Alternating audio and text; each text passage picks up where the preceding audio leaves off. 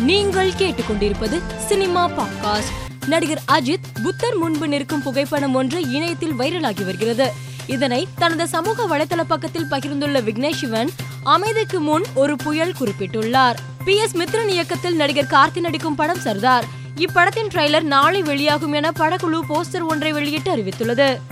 மலையாள நடிகர் ஸ்ரீநாத் பாசி தொகுப்பாளரையும் அவரது குழுவையும் ஆபாசமாக திட்டி மிரட்டியதாக கூறி கொச்சி மராடு போலீசில் புகார் செய்யப்பட்டதை அடுத்து அவர் மீது வழக்கு பதிவு செய்யப்பட்டது.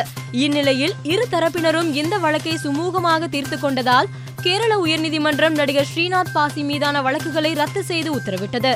இயக்குனர் நெல்சன் திலீப் குமார் இயக்கத்தில் நடிகர் ரஜினி நடிக்கும் ஜெயிலர் திரைப்படத்தின் இரண்டாம் கட்ட படப்பிடிப்பு கடலூர் மாவட்டம் அழகிய நத்தம் பகுதியில் நடைபெற்று வருகிறது.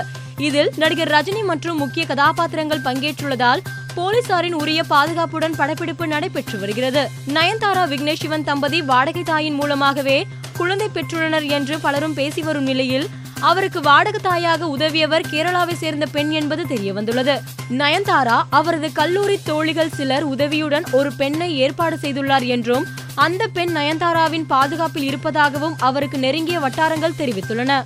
சீரியல் நடிகை திவ்யா கர்ப்பிணியான தன்னை அர்ணவ் தாக்கியதாக அளித்த புகாரின் அடிப்படையில் நடிகர் அர்ணவை விசாரணைக்கு ஆதாராகுமாறு போரூர் மகளிர் போலீசார் அழைத்தனர். ஆனால் அவர் விசாரணைக்கு ஆஜராகவில்லை என்று கூறப்படுகிறது.